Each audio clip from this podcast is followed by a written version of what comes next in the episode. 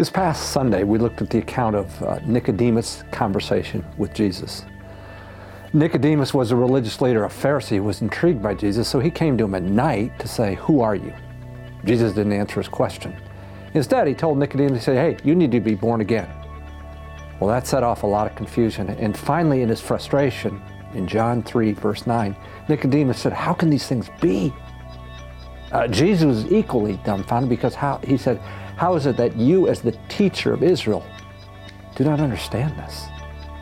Nicodemus, it should be clear from the Old Testament scriptures everyone needs to be born again, changed from the inside out. Imagine, if you will, an auto dealership with a huge service area. And the head mechanic comes to the service manager and said, uh, You know, I don't understand the need for an oil change. Well, oil change is the lifeblood of your car. You, you, you have to. Well, that's what Jesus is talking about. He's changing us from the inside out. Do we understand that we need to be born again? We're talking about building our foundation.